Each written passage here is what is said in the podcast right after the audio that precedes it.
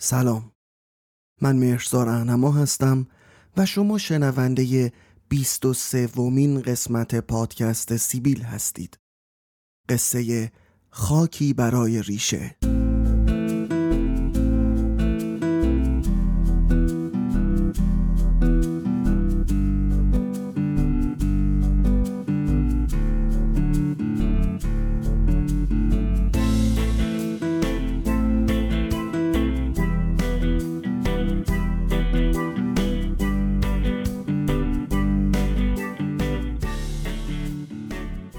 نظر من از همون اول که آدم اون سیب و انگولک کرد و ما رو انداخت تو هچل دنیا تا همین الان دردمون یه چیز بوده. ما همش داریم دنبال یه چیزی میگردیم. خب این جستجو می‌تونه در ذات خودش چیز جالبی باشه ولی برای چی و دنبال چی میگردیم؟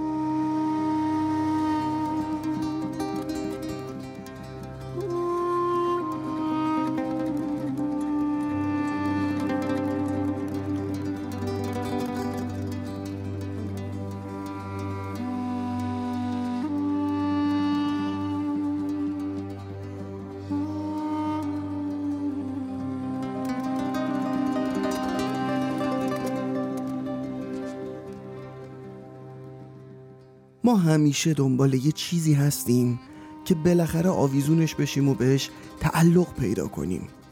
هر چقدرم ادای هیپی بازی و اینا در میاریم و اینکه ما وابسته به هیچ چیزی نیستیم و به قول حافظ که میگه غلام همت آنم که زیر چرخ کبود زهر چه رنگ تعلق پذیرد آزاده است. تا زمانی که در حد همین شعر و شعار باشه باهاش همراهیم. ولی آخرش بالاخره یه چیزایی پیدا می‌کنیم که مال خودمون کنیم. بالاخره یه ماشینی هست که مال ماست. حتی اگه نداشته باشیمش یعنی مثلا تو خیابون می‌بینیم میگیم اه این ماشین منه. یا یه خونه ای هست یه جایی که میگیم این خونه منه. مهم نیست از نظر حقوقی یا قانونی مال ما باشه یا نه. مهم اینه که ما باور پیدا می‌کنیم که اون چیز یه جورایی مال ما میشه. بالاخره یکی شاید پیدا میشه که دوستش داشته باشیم و سهممون از زندگی بشه. شاید هم نشه ولی بذار حداقل تو تصوراتمون فکر کنیم میشه. بالاخره یه تیم فوتبالی هست که ما طرفدارشیم. بالاخره یه داستان یا فیلم یا سریالی هستش که دلمون برای قهرمانش تنگ میشه و خودمون رو اونجا می‌بینیم. بالاخره یه جمعی پیدا میشه که قاطیشون بشیم. بالاخره یه خانواده یا تشکیل میدیم یا داریم که میشن نزدیکانمون. بالاخره یه کوچه هست که بی تو محتاب شبی از اون میگذریم. بالاخره یه زمینی پیدا می‌کنیم که توش ریشه کنیم.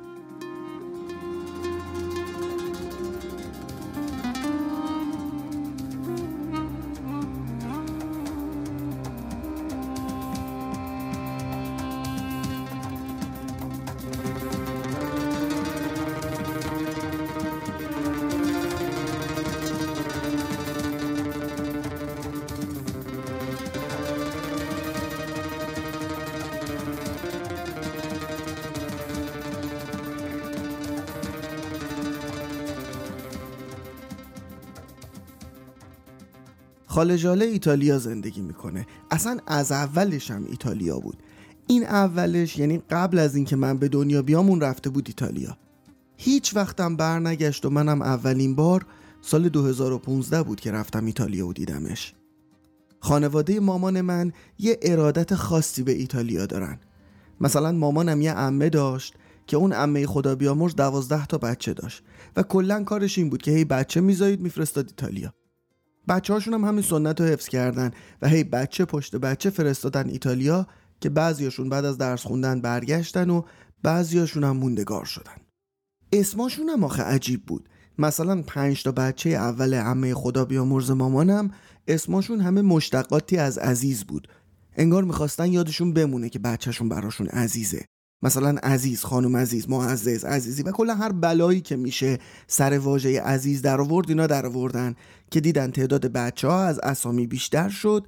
این شد که گویا یه باغچه جلوی خونه عمه خدا بیامرز مامان بود که هر وقت بچه دار می‌شد پنجره رو وا می‌کرد. یه نگاه به این باغچه مینداخت و اولین گلی که می‌دید می‌شد اسم اون بچه. اینجوری شد که سوسن و نسرین و نیلوفر و لادن هم به این کلکسیون اضافه شد. ولی بازم بچه دار می شدن خدا خیرشون بده دیگه. از اونجا به بعد اسما بی ربط شد. مجید، سعید، هوشنگ، مسعود. همه هم مسافر ایتالیا. خال جاله منم در عنفوان جوانی دل در گروه پسرم کوچیک مسعود میده و از اونجایی که خب مسعودم طبیعتا ایتالیا بوده با هم ازدواج می‌کنن و همون بهبهه انقلاب میرن ایتالیا و این میشه که خال جاله هم ایتالیایی میشه.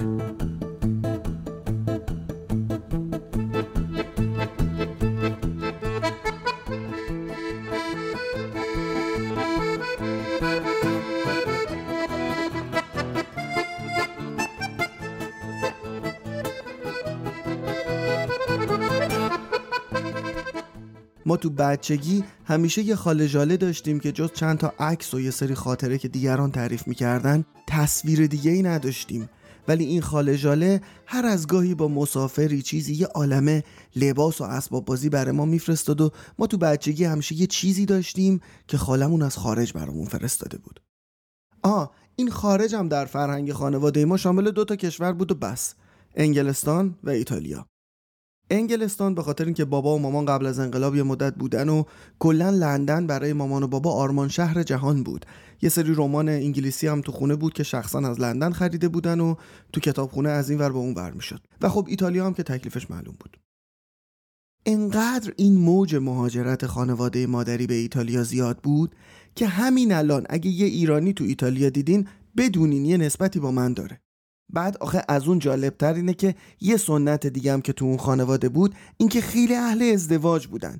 ولی خیلی حالشو نداشتن که همسر پیدا کنن. یعنی خدا نمی‌کرد اینا پاشن. یه کوچه برن اون ورتر شاید آپشنای دیگه هم بود. همه اولین کسی که به پستشون می‌خورد عاشقش می‌شدن. عاشقا! بعدم ازدواج می‌کردن یا می‌رفتن ایتالیا یا بچه دار می‌شدن بچه رو میفرستادن ایتالیا. قشنگ سیستم ازدواج فامیلی تو اون خانواده در جریان ها. دید شناخته قشنگ. همون سیستمی که مثلا عمو با زن عمو ازدواج می‌کنه دایی با زن دایی خاله با شوهر خاله عمه با شوهر عمه. اینا. این اخلاق هنوزم در این خانواده در جریانه. برای همین هر کسی رو می‌بینی هم سببی هم نسبی با هم دیگه نسبت دارن. حالا اگه بگم این سنت ازدواج فامیلی در بین خانواده خاله مامان من بود که خودم هم موتور میسوزونم. ولی شما بدونین کلا یه عده آدمن که مثل سینمای هند تو خودشون تولید می‌کنن تو خودشون هم به بهره برداری می‌رسن.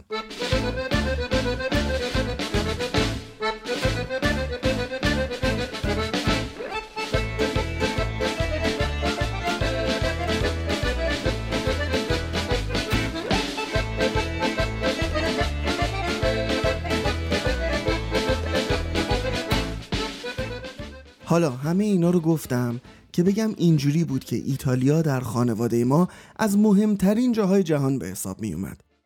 وقتی صحبت از ایتالیا میشه سری چند تا چیز تو ذهن آدم میاد. اولیش لشتمی کانتاره con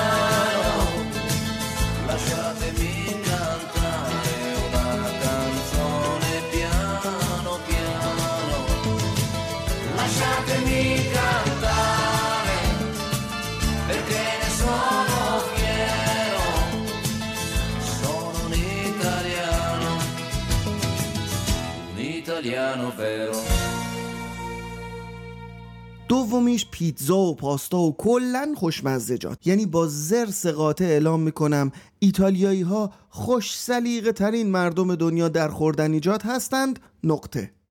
دیگه غیر از اون در فشن و آرت هم که ید طولایی دارن و و البته فراری، لامبورگینی، مازراتی، فیات حتی وسپا. حالا این هیچی. سینمای نئورئالیستی روم شهر بیدفاع دزد دو چرخه اومبرتو دی هشت و نیم آگراندیسمان پیر پاولو پازولینی دسیکا فلینی بابا اصلا لاویتا ابلا روبرتو بنینی همه اینام نه. خب مافیا. گادفادر و این حرفا. اما همه اینا یه طرف. نه یادم نرفته. همه اینا یه طرف. مگه میشه گفت ایتالیا و نگفت فوتبال؟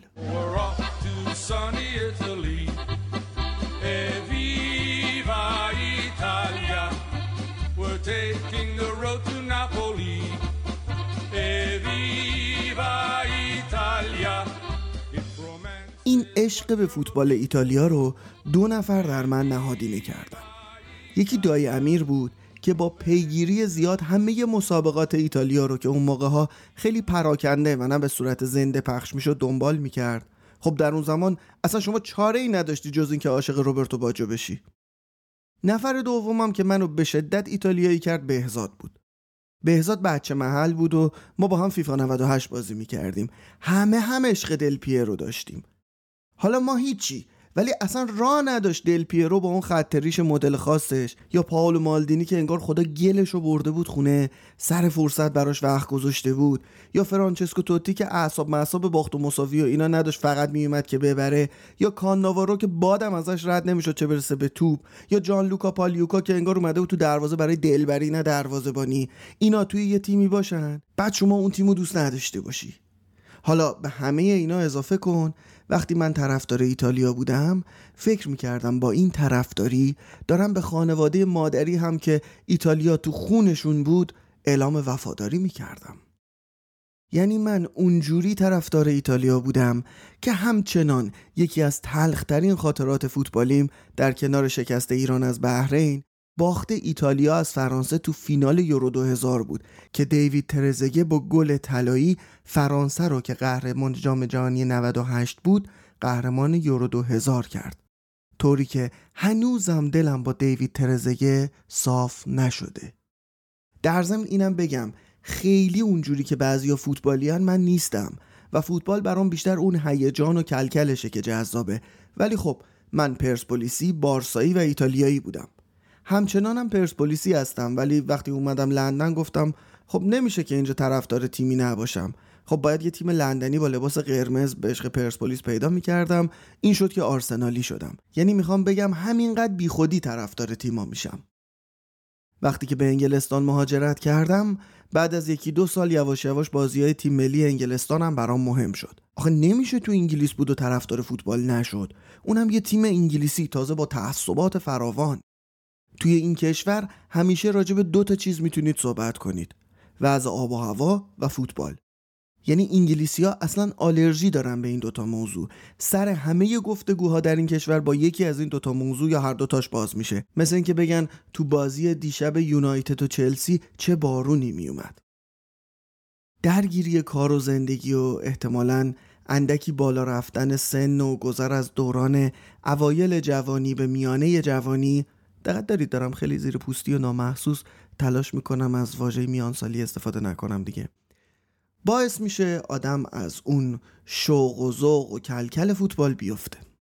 حالا برای من که اینجوری بود. برای چند سال پیگیر فوتبال نبودم و گاهی بعضی مسابقه های مهم رو دنبال می‌کردم. ولی اینکه بگم حواسم بود کی به کیه و داستان لیگ کجاست و این چیه و اون چه کرد و تیم اون چی گفت و تیم من چه کرد و آقای فردوسپور چرا میخند و اینا کلا در جریان نبودم. تا جام جهانی 2018 که هم شرایط زندگی هم کاری بیشتر اجازه می‌داد دوباره پی فوتبال رو بگیرم که از غذا اون دوره ایتالیا اصلا به جام صعود نکرد و اون موقع بود که من موندم بدون تیم. اما اینجا بود که یه دفعه دیدم نه بابا میشه طرفدار تیم انگلیس هم بود. تیم بعدی هم نبود انصافا. گرچه به جذابی تیم انگلیس همون 98 و یورو 2000 نبود.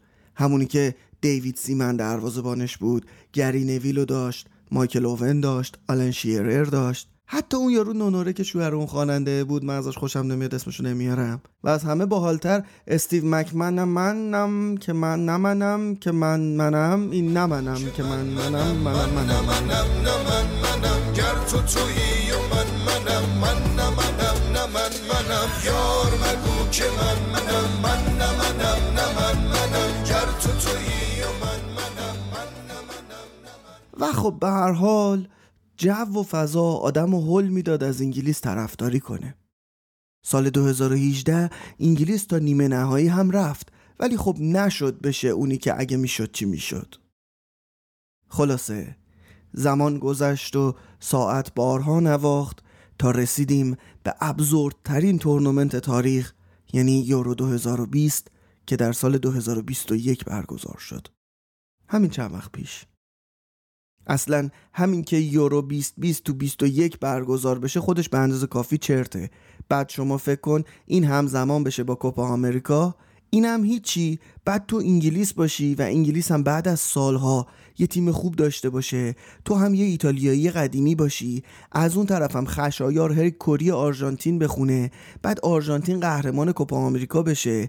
بعد این طرف فینال 2020 تو 21 بعد تو همین لندن بخوره به انگلیس و ایتالیا. Thank you.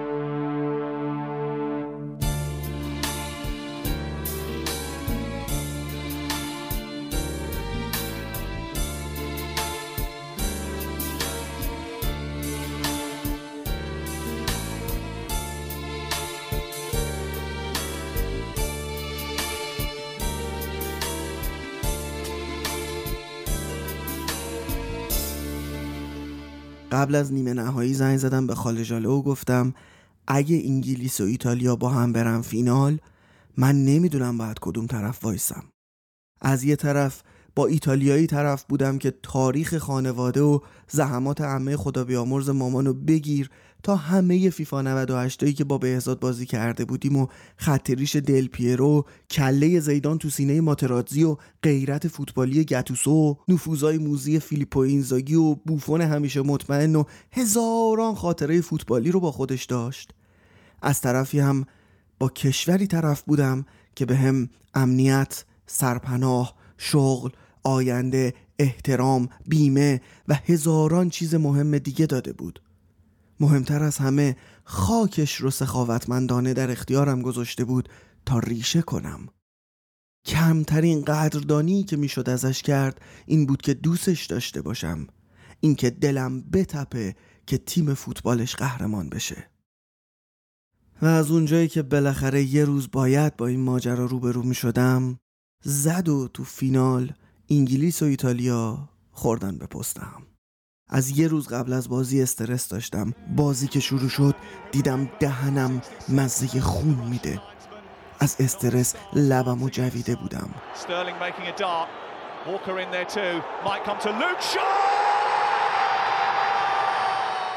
همون اول بازی دقیقه دو انگلیس گل زد و ناخداگاه به هوا پریدم و این همون لحظه بود.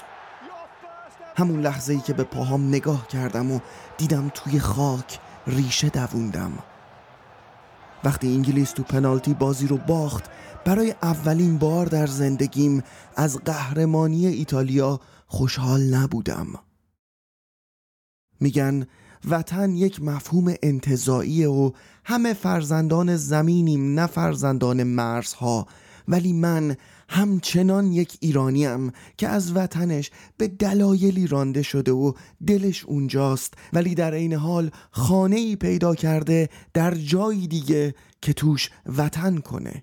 و اینجوری شد که اون شب در بازی فینال یورو 2020 در سال 2021 بعد از گل دقیقه دوم انگلیس به ایتالیا من یک ایرانی بریتانیایی شدم.